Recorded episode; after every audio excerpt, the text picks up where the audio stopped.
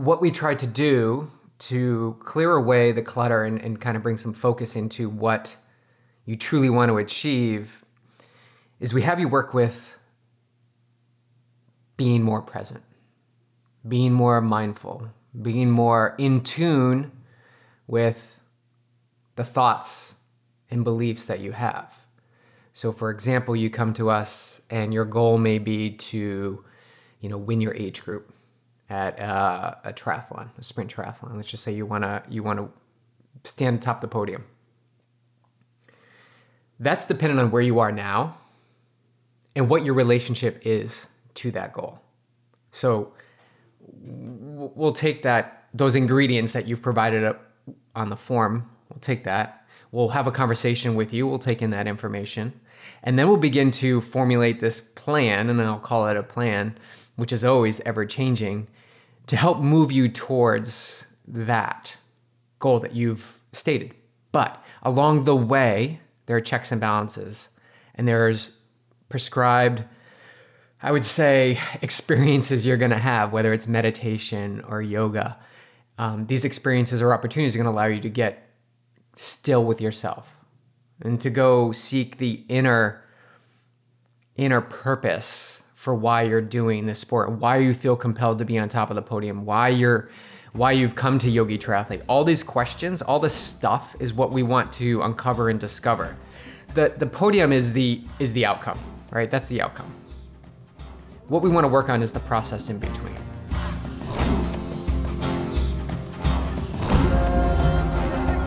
Welcome back to episode 163 of the Yogi Triathlete podcast. I'm here with Coach Beej, and this is our installment of Ask the YTs. It's been a few months since we've done this because we had the 50 50 in April, we had Ironman Santa Rosa in May. We also did the SmackDown with Mary, so we really haven't done an Ask the YT since March. Uh, but I'm fired up to be here. It's early, you guys. This is showing up. We get up at 5:30. I'm really surprised we haven't gotten any complaints yet from our neighbors because we've been loud. But it's um, 8:12 a.m. on a Sunday morning. This is launching tomorrow. And Beej, welcome to the show. And perhaps you can shed some light on why we're recording this the day before because we've been really full lately. Yeah, so amazing. F- first off, I'm fired up that it's Sunday at 8:12. We haven't even gotten in a workout yet. I know. Well, we have another interview at 10 a.m. and last night I was like, "All right, this is what I think we need to do. Get yeah. up early." And at first I was like, I set the alarm for 6. And I'm like, "Mm-mm, 5:30." Because that's going to give us 45 minutes to meditate and then time to like scratch Clark's belly. so the, super important. The decision happens the night before. Oh, Everybody yeah, listening out there, the, night, the night before is when you set yourself up. If you choose to get up the next day early, it happens the night before. Yeah, you got to remember before we went to bed last night, I said, I'm setting the intention now that when the alarm get, goes off in the morning, I'm going to be really excited to wake up. And I was. I had some lethargy, but I did get up. Five, four, three, two, one, go. So yeah, oh man, we are so um, so feeling the the vibration and after effects of having two consecutive high vibe retreats this past two weeks. So we had four ladies in for a long weekend, and then we had two ladies in for a midweek um, retreat, and it, it, was back to back. I think we had a day. We had 24 yeah, hours le- in between. Less than 48 hours, and so our first tribe left on Sunday afternoon, and then the next retreat came in Tuesday morning. And then Monday was like teaching, getting the podcast up. I was doing some one on one sessions. And it was funny because my sister asked me yesterday when I talked to her, she goes, Are you exhausted? And I was like, No, I'm not exhausted at all. You know, like that's the thing, you guys. Like you can live a full life that doesn't have to exhaust you. And I think that the difference between living an, an exhaustive life and a life that's really powered by vibrant life force is the difference between being present and not present. It's all in your thought. It's all in your mind, right? Yeah, and it's not like we come off of these like rah rah rah like Tony Robbins rah rah rah like oh I'm so pumped up. Like it's not that. It's just we roll into whatever's next, and we do reflect. You know, a lot of times after the groups leave, well, all the time after the groups leave, we're always like, whoa, we we went deep. And it's just amazing. It's really a reflection of the people that show up to go deep. Like they know what they're getting into, and we'll go as deep as you want to go. And, and, uh, and this is the life that we lead. This is our everyday. This is what we do. We go deep in conversations with each other. We go deep in conversations.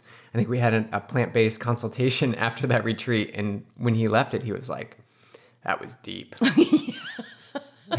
it was about nutrition, but we just took it to the the next level. But that's we did go next level with that one, and you know I think that's really cool because this particular person who who's a team member actually now, which is amazing, has worked with other nutritionists before, and and you know what I see as the missing piece is that it's not about just getting a meal plan and following it.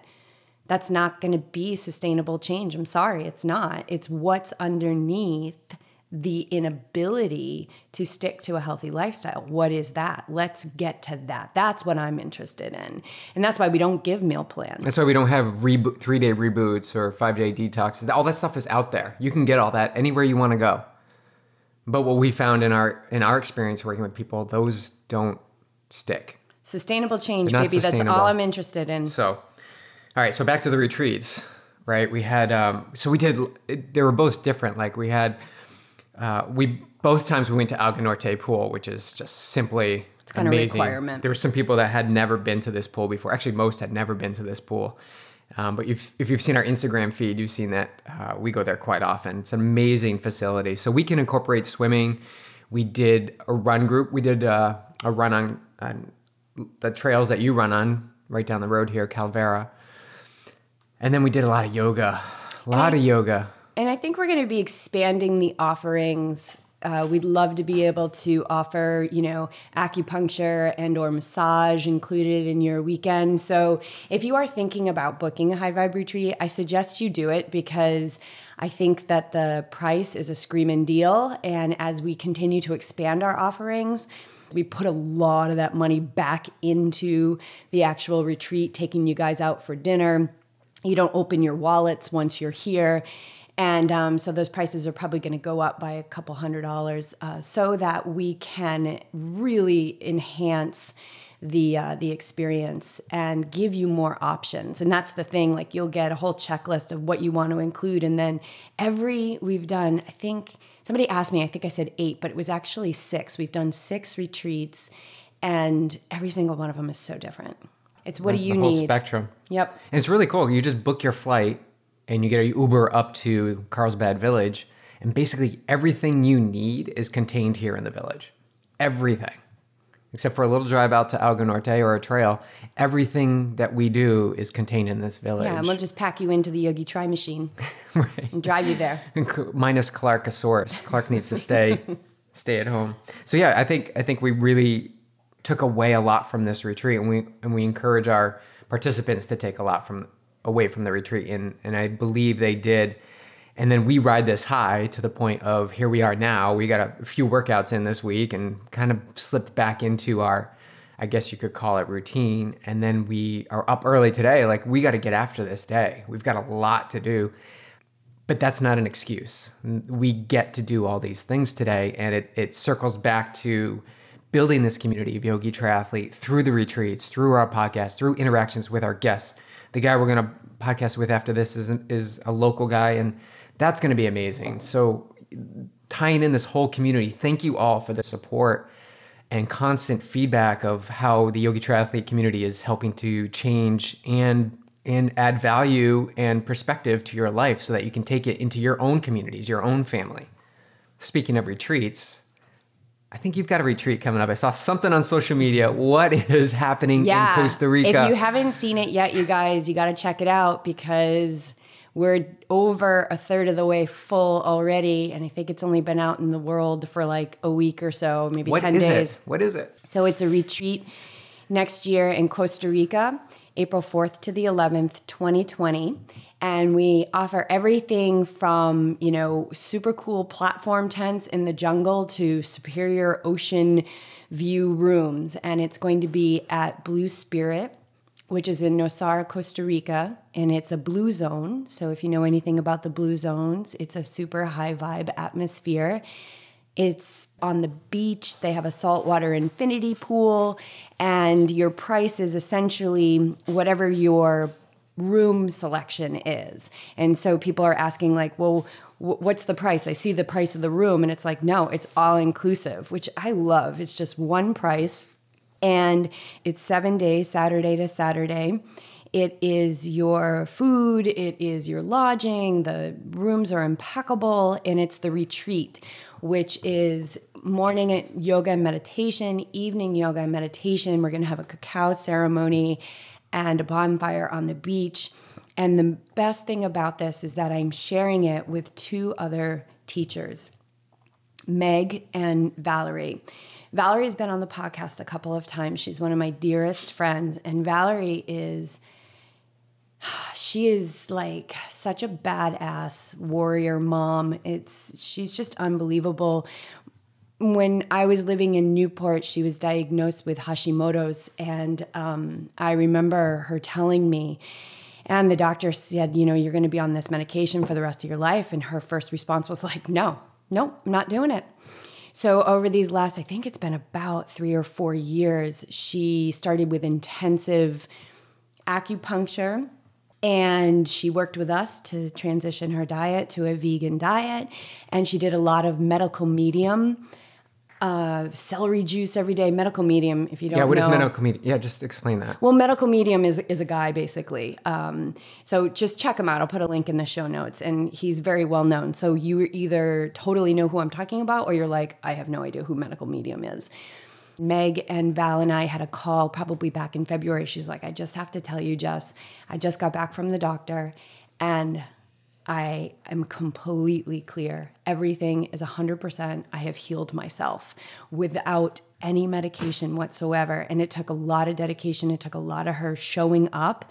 She's got three active kids, and she was driving 45 minutes each way, four times a week for these acupuncture appointments. And I just remember when she was in it and she was like, oh my God, this is so much. And I'm like, I know, Val, but just, she's like, I know, I'm just going to keep doing it. I'm just going to be in the present moment. I, I believe in this. I know that I can heal myself. I know that the body can heal. I'm thinking about Dr. Joe Dispenza, who says, you know, the energy that creates the body heals the body. And that's 100% on point. And you have to get the belief around it. And Valerie had the belief around it. But the really interesting thing was when she left the doctor's office, the doctor said, basically like you're cured. And then she said, "Hey Valerie." And she's like, "Yeah." And she goes, "Just so you know, you still have Hashimoto's." Valerie's like, "That's crazy." That was cr- the craziest thing anybody's ever said to me. Of course, I don't have it. So, anyway, she's really cool. And um, she's just somebody to connect with if this is something that's in your life and you're curious about it. And I'll put links to her Instagram account in the show notes. And then there's Meg, Meg Dutton, who is a mindfulness educator. And the only thing I think that sums up Meg is that she's presence. Like you know, you know her, right? Like you walk into her field and it's like you just took a Valium. And she's so articulate, she's so well educated, and she's so kind and loving. And then there's me, right? And so everybody knows. Then there's you. then there's me. and so we don't need to talk about that. You guys know who I am. Now, who are you? Give, give two sentences. Like, I'm a meditative badass. great, awesome. I tend to ride the edge a little bit. Sometimes I piss people off, but I'm really trying to um, hone in my authentic voice every day so that I can speak from a place of, of love and understand that the role that I play as Jess in this world is a little edgy. And I love that about her. So, I wanted you to say that because I want people to understand they're getting the full spectrum of people at this retreat. It's not just the badass meditator. No, it's You're not getting just a, me. A full spectrum of yoga teachers and mindfulness teachers and moms and single like you're getting all this perspective in one retreat. And one Meg has spent the last like five years of her life teaching mindfulness and meditation to children. So, I mean, really the plan is for the three of us to, because we're going to have a lot of time during the day in between the yoga sessions where you can fill those things with stand up paddleboarding, you can go hiking. They've got all these excursions that you can go on, or you can just chill. And our plan is just to chill and be available. So pull up a lawn chair next to us, get a private session, grab some people, maybe we'll do a group discussion. Like we're just, all three of us, none of us are interested in anything but quality conversation. So, um, if you're looking for surface stuff, then don't come on the retreat. But if you're looking for a pretty epic experience, one of the things that is really, really unique and powerful about this retreat is that Meg and Valerie and I have all been trained by the same yoga teacher through Live, Love, Teach. And we all work with the same meditation teacher. So the messaging is consistent. In a world where there's so many messages, the messaging is going to be consistent through the authenticity of the three different voices. So, so, so someone who's looking is interested by this. So you're like, well, this sounds absolutely amazing. How do I sign up? and what what will I be able to take away from this? I believe looking at what you guys have created is what I've seen is people are looking at many different avenues. They're looking at Joe Dispenza, then they're reading, you know, um, the Bhagavad Gita, and then they're getting advice from a friend. Like they're gathering all this information from different sources. But if you want that full perspective, the 360 degree perspective, a consistent message that taps into everything that you're looking for.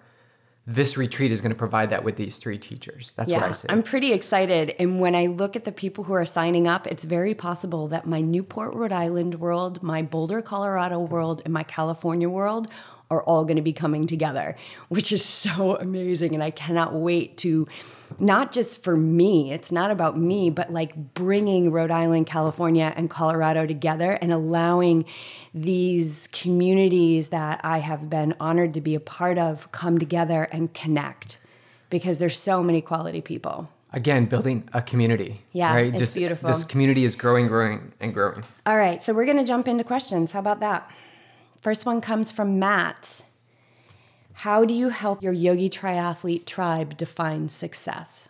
So, how do you do it, Beej? How do we do it? So, for, uh, obviously, when you come and join Yogi Triathlete, you have this opportunity to fill out this, you know, form. So it gives me some details, give me some, give, gives us some information on where you are at in your training and where you are at in your life, because there's some good questions in there.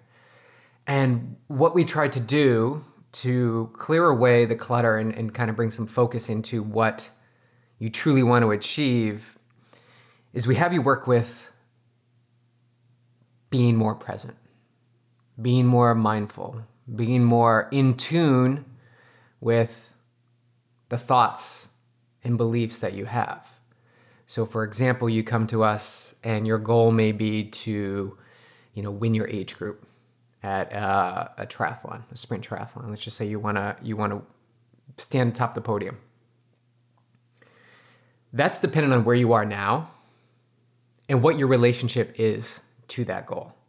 So we'll take that those ingredients that you've provided up on the form. We'll take that. We'll have a conversation with you. We'll take in that information. And then we'll begin to formulate this plan, and I'll call it a plan, which is always ever changing, to help move you towards that goal that you've stated. But along the way, there are checks and balances, and there's prescribed, I would say, experiences you're going to have, whether it's meditation or yoga. Um, these experiences or opportunities are going to allow you to get still with yourself and to go seek the inner inner purpose for why you're doing this sport, why you feel compelled to be on top of the podium, why you're why you've come to Yogi Triathlete. All these questions, all this stuff is what we want to uncover and discover. The the podium is the is the outcome, right? That's the outcome. What we want to work on is the process in between. And what we found in this process to determine what your goals are that change week to week or month to month or you know, race to race what we want to uncover is the true essence of why you are here and, and what your what your true goals are. And and many times I and I know you can can jump in here too. Many times because I share with you what what we're working on. The the end goal of the podium really begins to move away and it becomes more moment to moment. What can I do in this moment? I want to I want to meditate longer because what I see when I'm sitting still is things are coming up about my relationship to the sport. Things are coming up about wanting to spend more time with my family. When I'm training, I'm thinking about my family. When I'm with my family, I'm thinking about training. So we're we're trying to get through to the the underneath, and you talked about it at the beginning of the podcast. We want to go underneath. It's what we do at the high vibe retreats. We want to go underneath and find out what is the driving factor that's moving you forward. Because when you get to that point in a race, a year from now, and you're running down first and second place to achieve your goal, what are you going to go? What are you going to pull from to pass those two people? Are you going to pull from motivation, a video that you saw, or um, you know something that that that's drawing your attention away, like you see your family out there? That could that could be a potential. But what is truly going to drive you to turn those legs over quicker is your reason that you've uncovered inside. And you want to be awake and ready. That's why we use awake and ready. You want to be awake and ready for that opportunity. It may take five, six, 16 races, it doesn't matter. You want to be ready for that moment when you can achieve what that goal is by pulling from inside. And I think that really what's underneath all of that is what your frequency is. So, you know, we are made up of trillions and trillions of cells, all of which that have positive and negative charges. Like we're literally like walking batteries. And so every single one of those cells has a frequency. And you can want the Ironman PR, you can want the podium all day long. But if you have a block that you can't see of unworthiness, then you are going to sabotage yourself all along the way. And maybe you make the podium, but it's going to be a hell of a lot of work. So what we're really talking about is a frequency shift. And that's there's two things that are super important about being committed to your meditation practice as a team yogi triathlete team member. Number 1, it raises your frequency because it allows you to see what's been brewing under the surface. And the stuff that's brewing under the surface is all the shit that has not allowed you to live the life that you're here to live. So people are asking the question, why do I train so much? Why am I doing the intensity, but I'm not getting the results that I want? Right. So there's a block there, right? Because the only thing you need to do to get that podium, get that Ironman PR is well, this is kind of the shortcut. We always talk about we don't have a shortcut, but actually, what we do is we teach the direct route. So you got to match the frequency of what it feels like to PR at your Ironman. What does that feel like? You got to use your faculty of imagination. And this is something you can do in your meditation, and you start to match that frequency right? Einstein said it. All you have to do is match the frequency of what it is that you wish to bring in. These are my words, not his. And you can't not bring that into your life. It is not, um, this is physics, right? You have, so, so matching the frequency, and that comes with belief. And then belief is do you believe in yourself? So meditation really helps you get to the truth. It allows you to see what's brewing under the surface. And a lot of the athletes that I work with, you know, they get really frustrated and aggravated in their first year of meditation. And that's because all that frustration and aggravation has been sitting, freezing in their body for so many years. And if it didn't come out in meditation, I'll tell you, it's going to come out in illness, disease, or injury. The other thing that meditation does is it increases your ability to concentrate. Concentration is essentially what we're talking about when we're talking about probably 95% of the people who are meditating. Because before we can meditate, which is the mind in a deep state of rest, you're training the mind to concentrate on a one pointed focus the mantra, the breath. And this is why so many people give up. They say, Oh, my mind's too busy. It's right? not working. Or why they love guided meditation so much because um, because it's outside of them. Now, I'm not poo pooing, as my mother would say, I'm not poo pooing guided meditations. I offer a lot of those in M21 Revolution. But at some point, the people who come and work with me, they get to that point where they're like, okay, I, am done. I'm done listening to somebody else's voice. I want to listen to my own voice. And so guided meditations are great because it does strengthen your concentration to listen to that voice that's guiding you. So there is a great benefit, and you're going to get some of the other benefits that we've learned about through science um, you know, perspective taking and and calmness and you know, soothing the nervous system and all of that. But without this ability to concentrate, you guys, things are going to get, you're going to get taken away by distraction in your life. and it's going to take you off course of your goal. So we see this a lot, right? Like people who have not only incredible athletic potential, but big goals. And then they get distracted so easily. So I think that I love the way that you described how we help them, right? Like it really is like we're not just about here's your plan, now go out and execute it. We want to know how you felt. We want to know when you skipped that workout, why you skipped why you workout. skipped that workout. What was the what was that process? moment? Yes. yes, what was it that got you not to get out there and do it? And then success, there's so many different levels to this map, but for some athletes, it's let's just get them, can, can, we just, how can we help them to train consistently? We see people with huge goals that are not training consistently. And it's our job as coaches, and I'm more behind the scenes with the physical coaching, but really bouncing, BJ bouncing things off of me. How can we best support every athlete to get them to train? And sometimes the answer is, let them be, let them be in the struggle. They've got to find their way out, right? Um, for some people who are training consistently, now it's like, all right, great. Let's take the data and the information, and let's start planning like what this PR can really look like, and then let's use our imagination to blow that freaking PR out of the water. So it's it's really like where where the athlete is in a day. I think success is a moving target, and that's what's so important is that you pay such close attention to each person and what they're going through and that you have this 10,000 foot view, a lot of it because you've gone through this struggle. You've gone through unworthiness, you've gone through sabotage, you've gone through all this stuff that you can see it so clearly. Um, so, you know, it, meditation is so incredibly important because we want to help you raise your frequency. We are not just interested in you getting to the finish line, we're interested in you being the absolute best human, mother, father, sibling, um, daughter, son, like parent, Coworker. coworker, spouse, Yeah. athlete that you can be in this existence because you came here to live your fullest expression. And for me, that's success to be able to live your fullest expression in this life and remove those blocks that you're not seeing. And so, this path of yoga, which is essentially the meditation, the concentration, the actual physical practice of yoga, it's all shining a light on your blind spots, and it is going to suck. And you might get pissed at BJ.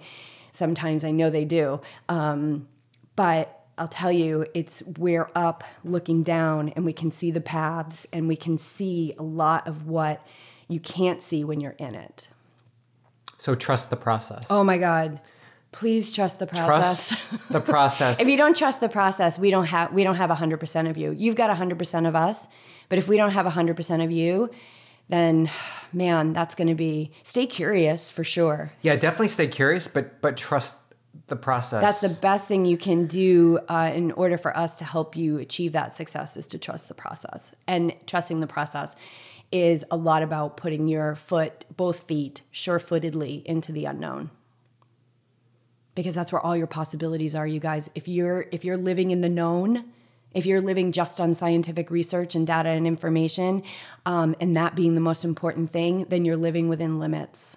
Yes, you, that's I love that. I love that. Yeah, let's. You're- how about we just end it there? Yeah, you're yeah. Yep. Okay, moving on. Anita, how do you find your purpose? So many inspiring stories on YTP. Is everybody finding their purpose? Wow, right? like, oh, I totally know how you feel, Anita. Maybe for some people, leading a purposeless life is the purpose. Ooh, that's deep. Um, it's it's that's It's a good question though. it's it's a good question. However, um, you're here for a reason, and I can tell you that the answer is very simple. That our purpose in life is to live our authentic self, and so immediately we're going to go to the human piece, right? Oh well, yeah, I'm an accountant. I'm this. I'm that. No, that's not what I'm. Ta- I'm not talking about your labels. I'm not talking about the role you play in this life. I'm talking about your authentic self and the qualities of your authentic self. Okay. You might want to get a pen and paper because then you're going to be able to note throughout the day how many times you live your life purpose. Here it is peace, calm, love, joy, light, power, knowledge, and wisdom. Any time that you are living those 100%, you're living your life purpose. So I know Anita has an amazing dog named Guinness. And I'm thinking that I just saw some pictures on Instagram where Guinness was running on the beach. And I'm thinking that Anita was there feeling joy. And if she's feeling joy in that moment, she's living her life purpose. Now, the ego does not like this answer. The mind does not like this answer. It's not big enough. No, it's bullshit. What? People- oh, so I wake up, I get a massage, and I'm calm and I'm living my life's purpose? Yep.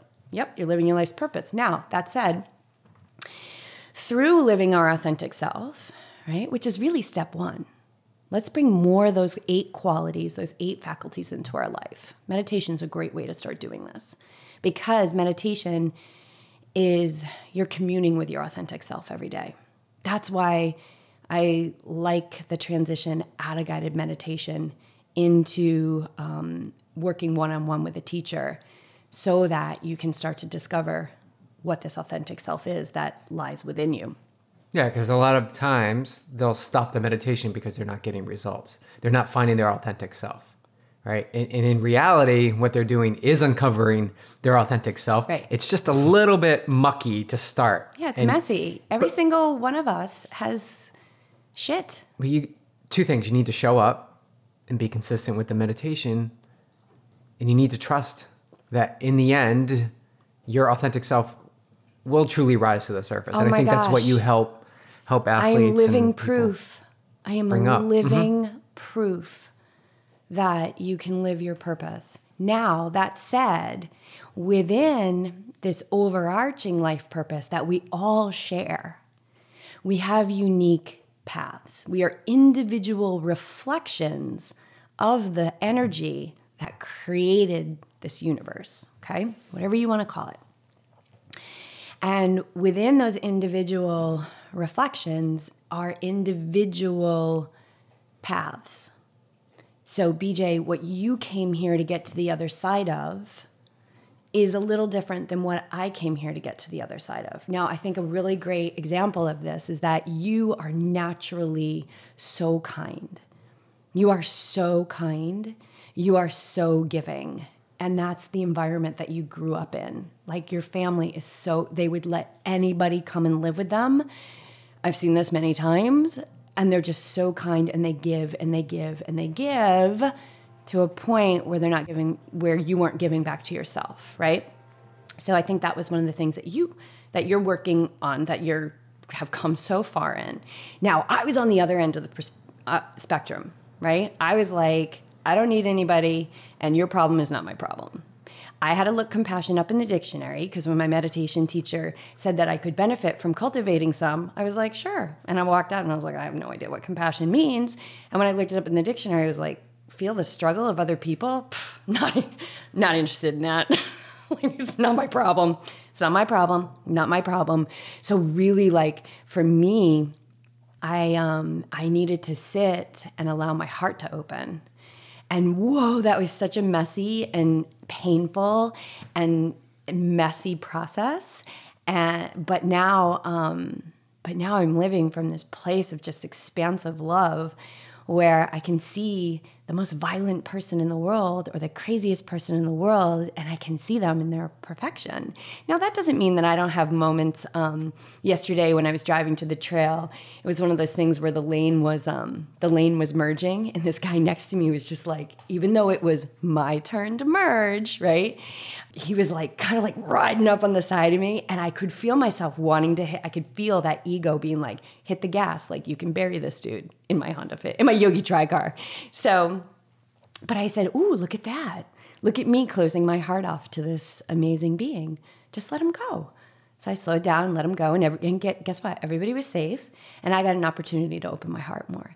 So there's things that we're here to get to the other side of. Some people are here to get to the other side of being scared of heights, um, fear of riding the bike, uh, unworthiness, whatever it may be. So within the overarching purpose of living our authentic self, we all have these walls that we're here to get to the other side of. In yoga, we would call them samskaras, which are the deep grooves, the deep impressions on your soul that you're here to heal. And that's really the answer. And so, whatever is placed on your heart, follow it because that's going to that is what is going to lead you down that individual unique path to your greatest expression in this life And I guarantee you, right? It Sounds so nice, like, oh, follow your heart. Following your heart will 100% bring you to face all of your fears, to have you uplevel your courage and your bravery like you never thought you could before. But if you can keep taking the next step, you're gonna you're gonna not only be living your life purpose because you're gonna be living from more of your authentic self you're gonna be getting to the other side of these deep wounds that are on your soul that you're here to heal. And there's freedom on the other side of that. And you know for me when i leave this earth i don't want to come back. I don't want to come back. So I take every single opportunity I can, like the guy yesterday in the car, to heal and to love more and to be more calm and to be more peaceful and to be more powerful and knowledgeable and wise and light in my vibration um, as I walk this earth. I think what you're describing there is that separation between thought, the thoughts and the heart and the and the gut feeling. Yeah, well, it's, so the, in the, it's the false self in in that and the authentic self relationship with the guy coming up to you. You had the thought, you felt the little angst. So yeah, angst. that's I wanted to drive the right. car and drive him off the road, but that was the ego. That was the false right. self. That's not me. So you noticed it, and then you pulled from the heart, which said, mm-hmm. "Well, this is I want. I would like to be more kind." Mm-hmm. I had expectations that we're supposed to, based yeah, on the rules of the highway patrol the right or government, that we're supposed to alternate. But that was an expectation, and yes, yeah. the mind wants to say, "But." yes, that's the law, right? The but oh will always come in. It will always try to challenge you. But what you did is you sat with it and got to your heart. And I want people to understand this, like the thoughts in the heart. Sometimes it's there's confusion there, and what meditation and and time with yourself does is it increases that space so that you can see the thought of wanting to be ahead of this guy and the expectation that you should, and the heart saying, I want to be more kind and loving. I have compassion for this guy. Let him go in ahead of me and I'm still going to get to the trail. I still did my run. I still came back and had amazing pizza and Yeah, and, and I didn't lo- create more negative karma of not loving somebody or not being kind. So the decision comes up and I posted this the other day, would you rather be right or would you rather be more kind? And 15 years ago, I know what my answer would have been. It would have been right. hell yeah. And you and I know I know that Jessica and you were you would fight to the fist. End. Like I would bury you to be right. you would. Even if I knew that I was wrong. Absolutely. Even if I was spewing out Guys, lies. I know Jess. I would win. I know the old Jess. I've been with her for quite a while. she would fight. She's a fighter. Literally a fighter at a at a Pearl Jam concert at Great Woods. She's a fighter. Yeah, I I have. I used to get so, into fights in my neighborhood. But I've seen the change, and so change can happen.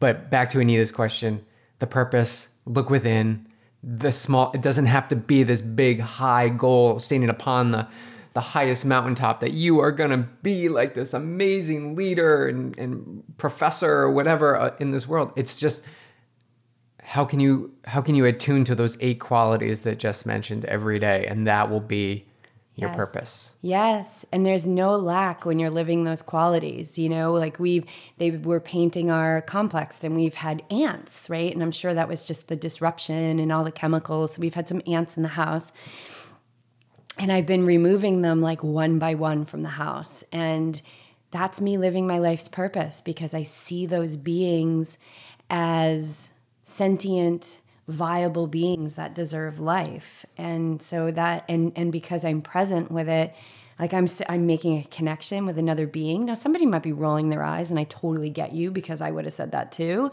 back when i was spraying the raid. But um but their their their lives like we all lives matter right? And so the more that we can be live those eight qualities those eight faculties rest assured you're living your life's purpose um yeah, and just one more thing when you were talking about the mind and the heart, and I think we talked about this with Kyla. I think we mentioned it briefly. Like the mind and the heart are disconnected, and what sits in the center of that in your throat is your truth. So I love to take uh, my students through a meditation where we're connecting the mind and the heart so that the truth has a little bit more, um, it's not in so much uh, confusion.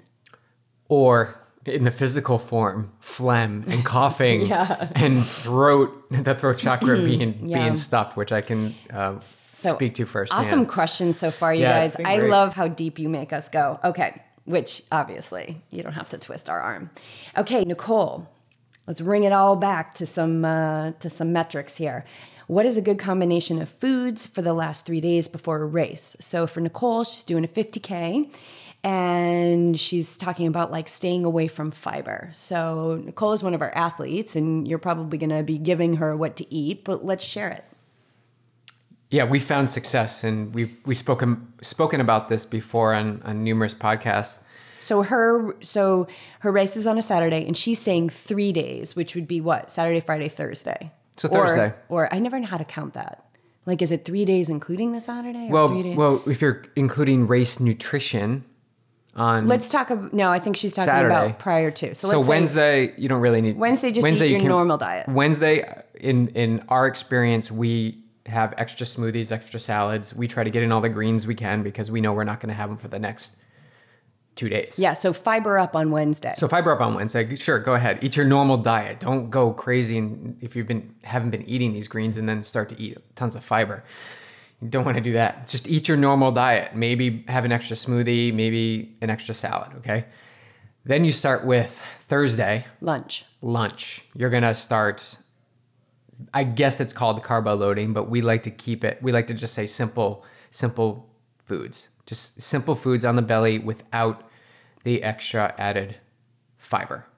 So something to keep in mind that would be a white pita with uh, tempeh baked on the stovetop with Bragg's and liquid Bragg's aminos and um, some nutritional yeast And pretzels. and some pretzels. And we I like to put and you do too mustard on the pita. So simple, really And- bland. Drink electrolyte drink. Yeah, and a full 24 ounce bottle of your uh, performance drink. So not just elect- electrolyte drink. We want the calories in that as well. And Thursday's going to be like you're going to be really full after lunch. Thursday and Thursday lunch and Thursday dinner are big. Pretty much Thursday to, to Friday lunch, you're going to be full, and that's good. Uh, and continue to drink water throughout the day. So snack on in the afternoon. You snack on some fig Newtons uh, or some pretzels. More pretzels is what we like to do. Keep it simple so it's not a huge variety. Yeah, basics. And then Thursday night dinner. And Thursday night dinner is pasta. You know, eat as much pasta. Other people have done sweet potatoes. I've been using what um, Yeah, share, Magda- share this. Share this recipe. This is good. I've been doing this before, like leading up to Lake Sonoma when I had like six, seven hour runs. I would really treat it as a race. And the night before, I would have, I got this from Magda Boulet because when she said it, I was like, oh, that sounds so good. So I would just do white rice with avocado, nutritional yeast, olive oil, and salt. It's so, so good. So if pasta and red sauce doesn't sound good to you, then have a big helping of that. I love that. Yeah. And then Friday morning, And you can ha- wait. You can have some uh, white bread, or maybe even the Yeah. pita, to keep things simple on the cheap end. Like keep that pita bread. We buy this vegan pita bread, white pita bread at Whole Foods.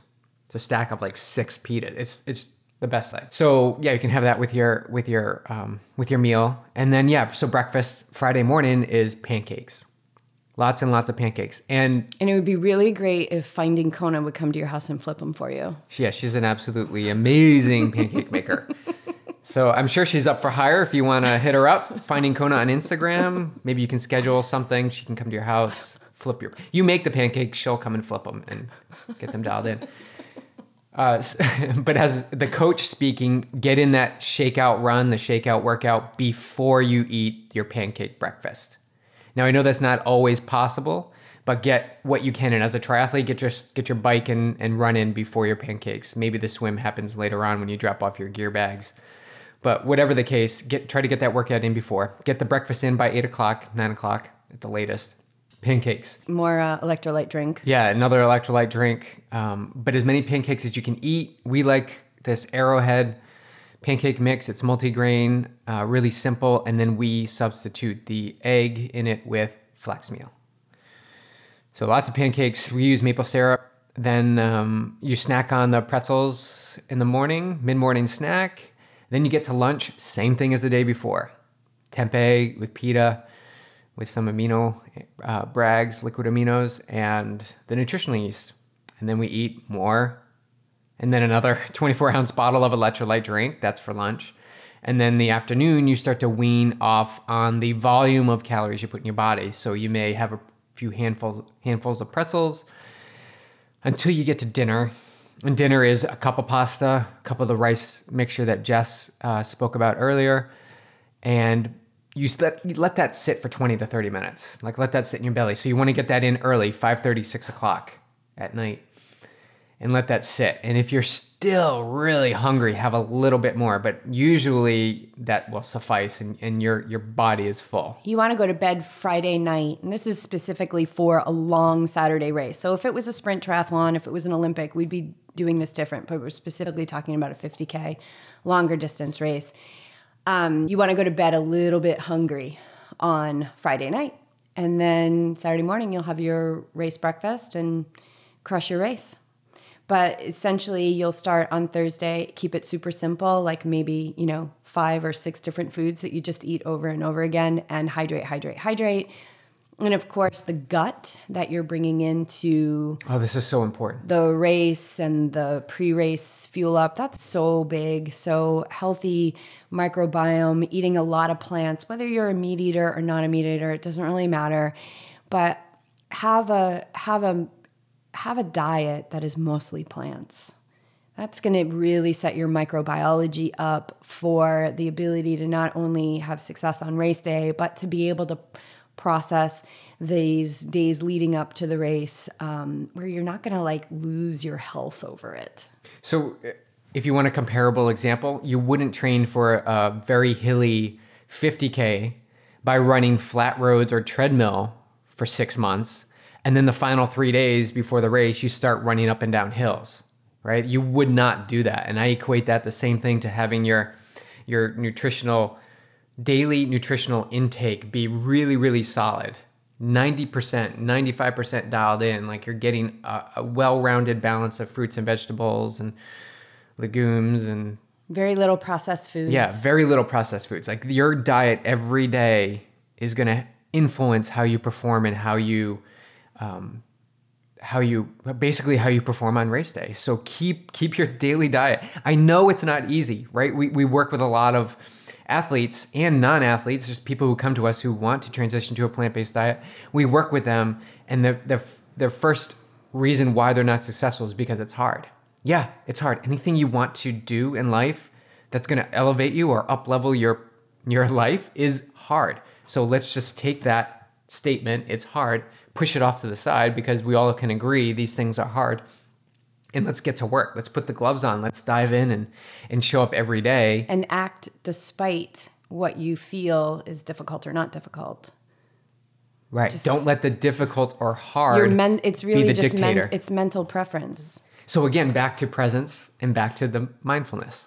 Right. And our mental preferences is what creates our suffering. I like this, I don't like this. I'm good at this, I don't like this. I'm struggle with this, I don't struggle with this. And it's just this really doesn't have anything to do with feeling up before 50k, but um, But here, but I just want to say one thing. So if you have fifty to sixty thousand thoughts a day, and more than fifty percent of those are the same thoughts, you better get curious about the thoughts that you are keeping in your awareness.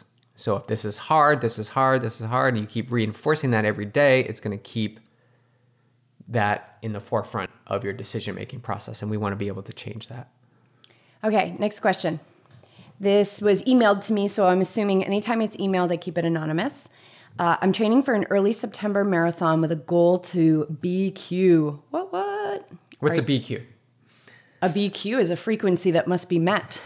uh, I actually just uh, worked with somebody leading up to their BQ, and they they not only got the BQ, but they got a PR, and they and they crushed the goal that they had, which was like five minutes faster than the goal they thought they could achieve. And it was all we did all frequency matching. It was so cool. And that was an athlete who Jess just worked with Yeah, we- mindfully. there was no We worked with every week training. for four weeks on the mind. on the mind um, leading into this race, and and this woman crushed it, uh, and I'm not surprised because she crushes everything in her life. Okay, I recently got a respiratory infection that set me back almost two weeks for training. Up until then, I was running four to five times a week, quality runs, with my longest run about 13 to 15 miles. How do you guys manage setbacks related to health or injury? Thanks. So we don't see them as setbacks, we see them as opportunities. So there's something in this for you to learn, there's something for you to take away in this experience. So when things are going great, you're hitting all these miles, maybe the maybe the the uh, the sign is that maybe you slipped a little bit in your diet. Maybe you weren't taking uh, the self care that you needed. Maybe you were exhausting yourselves. Those are all possibilities. Or maybe there was just a higher intelligence that said, "Oh, she needs to rest for a little bit," and perhaps she's not resting on her own. Like, Right. if, yeah, like the you, you're always organized. Your subconscious is always organizing with the universe to create life situations that are in your highest good. So when I look at um, injury or whatever, it's it has such a negative connotation, but it's not. It's a purification. So the beautiful thing is, as long as you don't fight it when it's happening, it moves through you, and you actually get an up level from that. And Yeah, so you're it's- clear of that energy on the other side. Usually it's a slowing down. What So we found is a slowing down. So Yeah. slow down. So, So how would you handle this? She missed two weeks leading into a September race. I think she's got pl- Plenty of time. Plenty of time. so here's where the mis- here's where the opportunity can be missed, right? This is an opportunity to again check in with yourself and in that moment where are you, right? And not listening to that ego or the thoughts that say I need to hit my 13 15 mile run this week, right? So you've been off of it for 2 weeks. What is the opportunity here? The opportunity is to get go dive in to your inner self. What is what is the best what is the best solution to moving you forward in this moment? The ego wants to say, I need to get back up to 15. I actually need to get to 18. And the body is not ready for that because it's taken 2 weeks off and it's it's it's still in the healing process. And you go out and you run that 15 to 18 miles and you set yourself back even further. because you haven't had consistent training. Right. So so two weeks off. My recommendation for that long run is probably five to eight miles. And we, I don't really work in miles. I work in time. But five to eight miles would be my recommendation. And I would say go to four to five and see how you feel at that point. Check again, check in with yourself. You feel good, go to six. Then you start to feel something. By all means, walk it out to eight miles. You're still getting fit and you're still literally moving yourself forward towards your Time on the BQ legs time. is Yeah. the most important thing. what the mind wants to do is do the calculation. I've got this much time to the race. I need to qualify for Boston. I must hit this pace. These are all expectations. This is all based on somebody who is not in your particular situation at this point in time. We're all unique individuals. We've all experienced highs and lows. This is your opportunity, your unique opportunity to write your own plan moving into that BQ. So it's going to deviate from what you expected, what the mind expected. And if you try to push to those expectations, you're going to create more suffering. You're going to create more potential opportunity for you to set yourself back and more opportunity to have the sore throat for a longer time or maybe even an injury will pop up. So do the clearing, do the clearing now. Yeah, and I would say, um, like, would you say like it's a rebuilding month? Like after that two Absolutely. weeks, like take the next month to rebuild. So I don't know if this person is working with a coach or working with a like a preset plan, which I think can be kind of dangerous because then the it's like well you're supposed to be up to twenty and everybody else in the training group is da da da da. But um, to take the next four weeks as you're rebuilding, you've got plenty of time, plenty of time. And also, any kind of angst or worry, we know that worry is praying for what we don't want because what we focus on expands. And also, you're, you know, anytime we're in that kind of stress zone, we're releasing chemicals from the brain that are creating um, dis ease in the body and it's prepping the body for more illness or injury down the line. So, really staying present. Dive into meditation. If you are consistent, then go another five minutes every day because nothing is going to heal you like meditation. So deepen your practice and take those four weeks after missing the two weeks as your rebuild journal, right? Like, how do I feel? How are you recovering? If you're working with a coach, then have this contact like almost daily, especially on the longer runs, and get these things adjusted so that everything you're doing is setting yourself up for success. And what I would add to that, I think that's that's great. the journaling is amazing because you're putting your thoughts down visually. You can actually read what you're thinking, um, but also a quick flip of the mind to to to focus on gra- on gratitude. You know, I'm so grateful that I have these legs that allow me to run, and getting caught up in the 15 miles that's where the mind wants to go. But if you can bring it back, reel it back in, and come back to a sense of gratitude that you get to go out today and you get to run three miles. And guess what? You get to do it. Again. You have another opportunity tomorrow and an opportunity the next day. What we do is we set expectations on what that level of gratitude should be. Why and where and where we draw our line yeah, about what line. we're going to be grateful um, for and what not we're not oh, going to be grateful for. yeah, I can see it now. I'm only grateful if I can run. I'll I'll be grateful to run three miles tomorrow if I can run my long run on Sunday. Right. Right. So it's it's again, guys. It's coming back to presence. The change can only happen in the present moment. If you're not working on staying present, you're either in the future or past, and those things don't exist.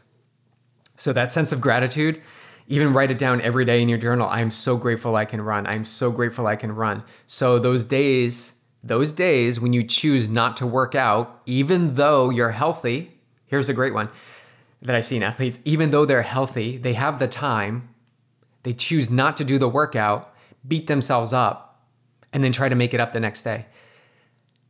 If you can embrace those opportunities, those moments, if you can really sink your teeth into those moments, being like, why did I not run that day? If you can, if you can wrap your arms around that so that the next time you are healthy, there is a three mile run workout. You don't shift it, you don't push it aside. You say, I'm so grateful I can get this three miles in. Mm-hmm. Embrace every opportunity that you can get out there and do your workout. So a sense of gratitude. And consistency is everything, right? We kind of mentioned that before. Like consistency is everything. So even if it's three miles a day, it's almost like trying to get kids to eat vegetables. You hear this all the time. It doesn't matter what they get in in a day. It's what are they getting in over the week.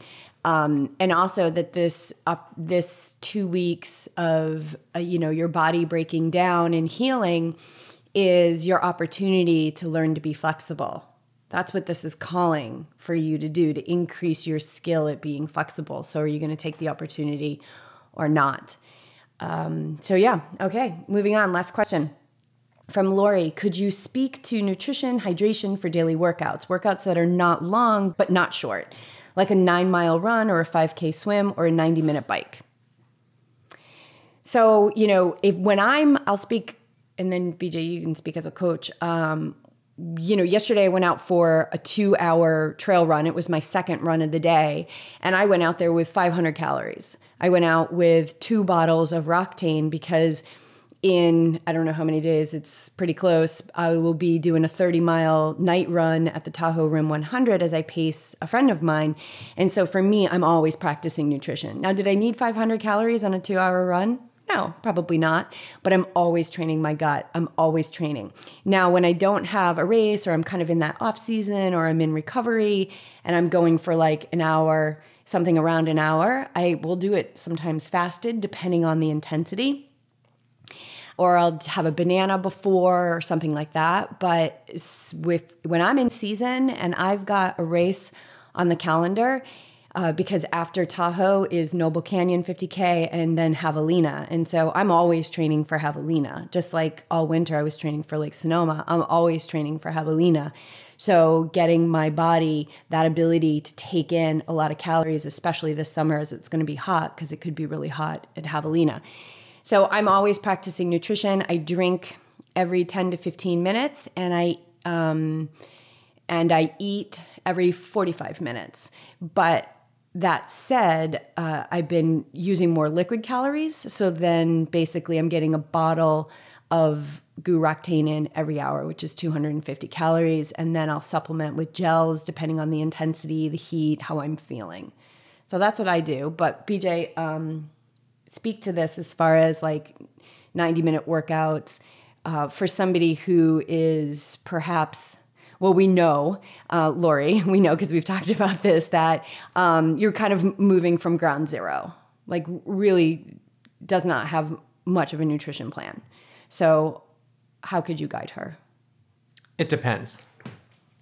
So, I say that because it really does depend on what the what that structure of the workout is. So if it's a 90 minute bike and it's just a cruise easy recovery bike or just to endurance bike, if the purpose is to practice nutrition and if it's somebody who's coming from ground zero doesn't really have a nutrition uh, habit or a nutrition plan, this is a great opportunity 90 minutes. Like, what are you going to take in the 30 minutes before your ride? You know, I suggest water, I suggest uh, electrolyte drink even 30 minutes before. And then you hop on the bike, and for let's practice nutrition. You know, this is coming from ground zero. So every 10 to 15 minutes, take in six to eight ounces of water. Every hour, begin to take in some food, maybe a half a bar, you know, 100 calories, half a bar, uh, a gel. But understand that this is all unique to the individual. It's all unique to the individual and it's all unique to the actual structure of the workout. So I'm basing this on her coming from ground zero. For me, if I were to do a 90 minute endurance ride, I probably would just drink water because I know my nutrition plan. I know that I fueled adequately before the ride and I'm just going into this ride in a fasted state to just to just ride. I know the intensity is low. I know my body. I know that I'm, you know, I'm hydrated, but I, I'm, I'm conscious of those things. So, but somebody who's coming at it from a different angle, you know, this is every opportunity you have above an hour, I would say, any opportunity you have above an hour in a session, a workout session, is an opportunity to train with nutrition. And as the intensity increases, you get more to like race pace or above race pace. Those are even better opportunities to see how your gut is going to digest and use the fuel that you're getting in your body. On the bike, guys, bike's the best place to take in nutrition. You're just moving the legs, your stomach is sort of somewhat still. You can process, you can take in, you know, whole foods. So if you're going to run off the bike, make sure you you just take in water 15 to 20 minutes in those later stages of the ride. But I think, and again, depending on the purpose of the workout and the intensity of the workout, I think with bricks, especially for race simulation, to, to really take in some calories on the bike so that you get that feeling of running hard with a sloshy stomach. Yeah, and it, it, it expect it to be sloshy for the first you know, one to two miles, maybe three miles. Expect it to. But this is the process you work on, right?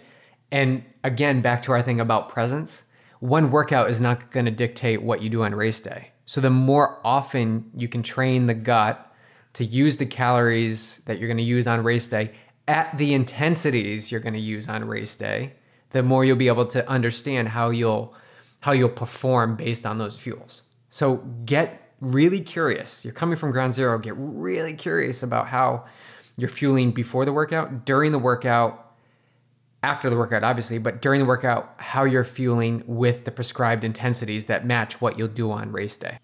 If the workout is later in the day, like make sure you're setting yourself up for success the whole day. I find like later later in the day workouts, you can really screw yourself if you have like a lunch with, you know, spicy hummus or sauerkraut. Like it just might not taste that good later on, especially if you're running, but always hydrating. If hydrating, like drinking a huge thing of water or electrolyte drink prior to the workout in the morning and throughout the day leading up to the late day workout. You want to be hydrated for the workout. Don't wait for the workout to start hydrating. Hydrate before the workout because the the body that you're bringing into the workout has so much to do with how that body is going to recover from the workout.